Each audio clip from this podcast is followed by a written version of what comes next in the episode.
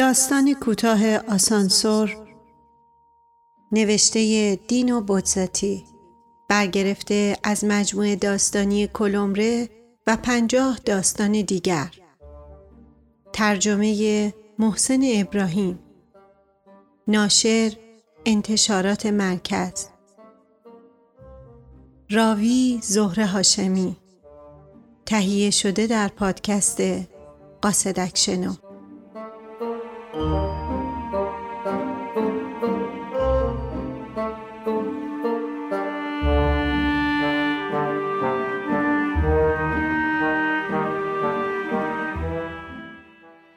که در طبقه سی و یکم آسمان خراش مسکونی که من در آنجا ساکن هستم سوار آسانسور شدم تا پایین بروم روی تابلوی دکمه های اتاقک چراغ های طبقات 27 و 24 روشن بود. معلوم بود که آسانسور در این طبقات توقف خواهد کرد تا کسی را سوار کند. دو لنگه در دوباره بسته شد و آسانسور شروع به پایین رفتن کرد. آسانسوری بسیار سریع بود. از طبقه سی و یکم تا بیست و هفتم یک لحظه بود. در طبقه بیست و هفتم توقف کرد. در به طور خودکار باز شد. من نگاه کردم و در ارتباط با بیرون چیزی همچون شور شیرین درون را در وجودم احساس کردم. او وارد شده بود. دختری که ماها و ماها به او در همین اطراف بر میخوردم و هر بار قلبم به تپش میافتاد. دختری تقریبا هفته ساله بود. بیشتر صبحها به او بر میخوردم. کیف خرید با خود داشت. خوشبوش نبود اما شلخته هم نبود. موهای سیاهش را به عقب می‌کشید و با روبانی به شکل فکل که بالای پیشانی قرار می گرفت آنها را می بست. اما دو چیزش اهمیت داشت. چهرهش خشک، نفوذ ناپذیر، قوی، با گونه های بسیار برجسته و دهانش کوچک، مصمم و متکبر. چهره ای که نوعی حالت به مبارزه طلبیدن داشت و بعد طرز راه رفتنش بود. آمرانه، خاص، با اطمینان برتری جسمانی انگار که ارباب جهان باشد. او وارد آسانسور شد. این بار کیف خرید نداشت. اما موهایش همچنان با آن نوع روبان فکلی شکل در عقب نگه داشته شده بود و این بار هم ماتیک نمالیده بود. اما آن لبهای مصمم و متکبر با آن برآمدگی بسیار زیبایشان احتیاج به ماتیک نداشتند. وقتی که وارد می شد نمی‌دانم به من نگاهی هم انداخت یا نه. بعد با بیتفاوتی مشغول زل زدن به دیواری مقابل شد. هیچ جایی در دنیا وجود ندارد که چهره آدمهایی که یکدیگر را نمی‌شناسند مثل توی آسانسور حالتی از بلاحت مطلق نگیرد و او هم آن دختر به طور اجتناب ناپذیری حالتی ابلهانه داشت. اما بلاحتی متکبرانه و به شدت با اعتماد به نفس بود. اما در ضمن آسانسور در طبقه 24 توقف کرده بود و رابطه درونی بین او و من آن رابطه درونی کاملا اتفاقی داشت قطع می شد. چون دو لنگه در باز شد و آقایی که به نظرم پنجاه و پنج ساله می رسید کمی ژنده، نچاق، نلاغر تقریبا تاس با چهره مصمم و باهوش وارد شد. دختر سمت راست ایستاده بود. پای راستش را همانطور که معمول مانکن هاست موقعی که عکس می‌گیرند کمی به بیرون گذاشته بود. صندل سیاه با پاشنه بسیار بلند پایش بود. کیف چرمی سفیدی شاید هم چرم مصنوعی داشت. کیفی تقریبا معمولی و همچنان با نهایت بیتفاوتی مشغول زل زدن به دیواره روبرو بود. یکی از آن نوع آدم های لعنتی بود که به خاطر شادی نبخشیدن به خودشان سخت می‌گیرند. آیا برای آدم کمرویی مثل من جای امیدواری وجود داشت؟ مطلقا هیچ. و تازه اگر واقعا یک خدمتکار بود تمام بیاعتمادی خسمانی خدمتکاران به اربابان را نسبت به من روا می داشت. عجیب اینکه آسانسور از طبقه 24 به جای اینکه با حرکت سریع همیشگی به پایین برود به آرامی حرکت کرد و با همان کندی پایین رفت. اطلاعیه چسبیده به یک دیواری اتاقک را نگاه کردم. تا چهار نفر سرعت زیاد از چهار تا هشت نفر سرعت کم. اگر سنگینی قابل توجه بود آسانسور به طور خودکار سرعت را کم می کرد. گفتم عجب ما که سه نفریم و چاقم که نیستیم. دختر را نگاه کردم. امیدوار بودم که حداقل به خودش زحمت بدهد نگاهم کند. اما برعکس آن وقت آقای حدوداً پنج ساله به مهربانی لبخند زد و گفت چاق نیستم اما می‌دونین خیلی سنگینم. چقدر؟ خیلی خیلی تازه این چمدونم هست. دو لنگه در هر کدام پنجره شیشه کوچکی داشتند که از ورایشان درهای بسته طبقات و شماره های مربوطهشان از مقابل چشم عبور می کرد. اما چرا آسانسور اینقدر آرام می رفت؟ انگار دچار نقص شده بود. ولی من خوشحال بودم. هرچه آرامتر می رفت بیشتر می توانستم کنار او باشم. پایین، پایین، با سرعت حلزون و هیچ یک از سه نفر حرفی نمی‌زد. یک دقیقه گذشت. دو دقیقه. طبقات یک به یک از مقابل پنجره های کوچک در از پایین به بالا رد می شدن. چند تا رد شده بودند. در این زمان می بایست به طبقه همکف رسیده باشیم و اما آسانسور پایین می رفت و همچنان پایین می رفت. با تنبلی غیرقابل باوری اما پایین می رفت. عاقبت او انگار ناآرام دوروبرش را نگاه کرد. بعد به جانب آقای ناشناس برگشت. چی شده؟ مرد آرام گفت. می‌خوایم بگین که دیگه طبقه همکف رو رد کردیم؟ بله؟ معلومه دوشیز خانم. بعضی وقتا پیش میاد. در واقع زیرزمینیم. می‌بینین که دیگه خبری از درای طبقات نیست. درست بود. از ورای دو پنجره کوچک فقط دیوار سفید چرک زمخت میسرید. دختر گفت شما می‌خواین شوخی کنین؟ نه نه هر روز اتفاق نمیافته اما بعضی وقتا پیش میاد. و آخرش کجا میره؟ به طور مرموزی خندید. خدا می‌دونه. به هر حال به نظرم مدتی این تو حبسیم. شاید بهتره که خودمونو معرفی کنیم. دست راست را به طرف دختر پیش برد و سپس به طرف من. اجازه میدین؟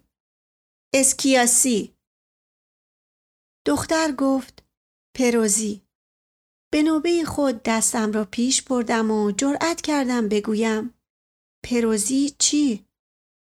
او بیمیل گفت استر رنگش پریده بود آسانسور به علتی مرموز به رفتن به اعماق زمین ادامه می‌داد. وضعیتی وحشتناک بود. در موارد دیگر از ترس قالب توهی می کردم. اما حالا خوشحال بودم. همچون سه کشتی شکسته در جزیره نامسکون بودیم. به نظرم منطقی می آمد که خانم استر جورش با من جور شود. من حتی سی سالم هم نمی‌شد. قیافم از نجیب هم نجیب تر بود. این دختر بی پیرایه چطور می توانست آن مرد دیگر را که میان سال و درب و داغان بود ترجیح دهد. استر در حالی که به آستین اسکیاسی چنگ میانداخت گفت آخه کجا میریم؟ کجا میریم؟ آروم آروم دختر جون هیچ خطری تو کار نیست نمی‌بینی چقدر آروم میریم پایین؟ چرا به من چنگ نینداخته بود؟ مثل این بود که توی گوشم زده باشد. گفتم خانم استر باید یه چیزی بهتون بگم. می‌دونین که همیشه بهتون فکر می‌کنم؟ می‌دونین که براتون میمیرم؟ به طور جدی گفت ولی دفعه اوله که همدیگر رو می‌بینیم. گفتم تقریبا هر روز به شما بر می‌خورم. صبح وقتی که میرین خرید. مرتکب خطا شده بودم چون استر گفت آه پس شما می‌دونین که خدمتکارم؟ سعی کردم جبران کنم. شما خدمتکار؟ نه قسم می‌خورم که تصورشم نکرده بودم. پس فکر می‌کردین که چی باشم؟ نکنه یه شاهزاده خانوم. اسکیاسی با مهربانی گفت یالا دوشیزه خانم استه به نظر هم وقت دعوا نیست دیگه سرنوشت هممون یکیه ممنونش شدم اما در عین حال خشمگینم کرد میبخشین فضولی می‌کنم. شما کی هستی؟ آقای اسکیاسی. خدا می‌دونه. بارها از خودم پرسیدم. شاید همه کاره. تاجر فیلسوف پزشک حسابدار مسئول آتیش بازی خلاصه هر کاری که پیش بیاد. حتی جادوگر. نکنه شیطونی. خودم تعجب می کردم که در این شرایط وحشتناک بر خودم مسلط بودم و تقریبا احساس می کردم یک قهرمانم. اسکیاسی قهقهه بلندی سرداد و آسانسور در ضمن پایین می‌رفت و پایین می‌رفت. ساعت را نگاه کردم. دیگر بیش از یک ساعت گذشته بود. استر به گریه افتاد. من به نرمی شانه هایش را گرفتم. نه گریه نکن. حالا می‌بینی که همه چیز درست میشه. دختر جوان بین حقحقهایش پرسید. اگه همینطور ادامه پیدا کنه؟ اگه همینطور ادامه پیدا کنه؟ نتوانست چیز دیگری بگوید. اسکیاسی گفت نه نه دختر خانم نه از گشنگی میمیریم نه از تشنگی تو این چمدون همه چیز تو این چمدون هر چی که لازم باشه دارم حداقل واسه سه ماه با نگرانی نگاهش کردم. پس آیا آن مرد همه چیز را از ابتدا می‌دانست؟ آیا او بود که این مصیبت را راه انداخته بود؟ آیا جدا شیطان بود؟ اما سرآخر چه اهمیت داشت اگر شیطان بود؟ من خود را بسیار نیرومند جوان و متکی به نفس احساس می کردم. در گوش دختر نجوا کردم. استه به هم. خدا می‌دونه چند وقت اینجا زندونی باشیم. استه به هم بگو زنم نمیشی؟ او گفت زن تو بشم و لفظ تو من را از شادیم باش. اما چطور به سرت زده درست تو اینجا زنت بشم؟ اسکیاسی گفت اگه به خاطر اینه بچه های من اگه به خاطر اینه بچه های من من کشیشم هستم. استر بالاخره آرام از من پرسید ولی تو کارش چیه؟ کارشناس صنعت. درآمدم بد نیست. می‌تونی به هم اعتماد کنی خوشگل من. اسم من دینوه. اسکیاسی گفت در موردش فکر کن دوشیزه خانم. تازه می‌تونه فرصت خوبی باشه. با اصرار گفتم خب آسانسور همچنان پایین می‌رفت. دیگر خدا می‌داند عمق چند صد متری را گذرانده بودیم. استر که ترس برش داشته بود اخم عجیبی کرد. ولی بله آقای دینو در مجموع بدم نمیاد. می‌دونین؟ کمرش را گرفتم. و او را به خودم چسباندم و برای اینکه نترسد فقط یک ماچ کوچک روی پیشانیش کردم. اسکیاسی کشیشانه دستش را بلند کرد و گفت مبارک باشه. در آن لحظه آسانسور ایستاد. معلق ماندیم. چه اتفاقی داشت میافتاد؟ آیا به انتها رسیده بودیم؟ یا توقفی بود قبل از سرنگونی نهایی در فاجعه. اما آسانسور با توقفی طولانی دوباره آرام شروع به بالا رفتن کرد. استر چون که هنوز او را در آغوش داشتم فورا گفت خواهش می‌کنم ولم کن دینو آسانسور بالا می‌رفت. از آنجایی که من اصرار می کردم استر گفت اما نه اختیار داری حالا که خطر رفت شده فکرشم نکن اما اگه می‌خوای دربارش با خونوادم صحبت کن. نامزدی به نظرم که تو یکم تون میری. عجب. یه شوخی بود نه؟ امیدوار بودم که تو فهمیده باشی. آسانسور به بالا رفتن ادامه می‌داد. حالا اصرار نکن ازت خواهش می‌کنم. آره آره می‌دونم که عاشقی. عاشق و آهوناله همیشگی خلاصه می‌دونین که شما خیلی کسل کننده این؟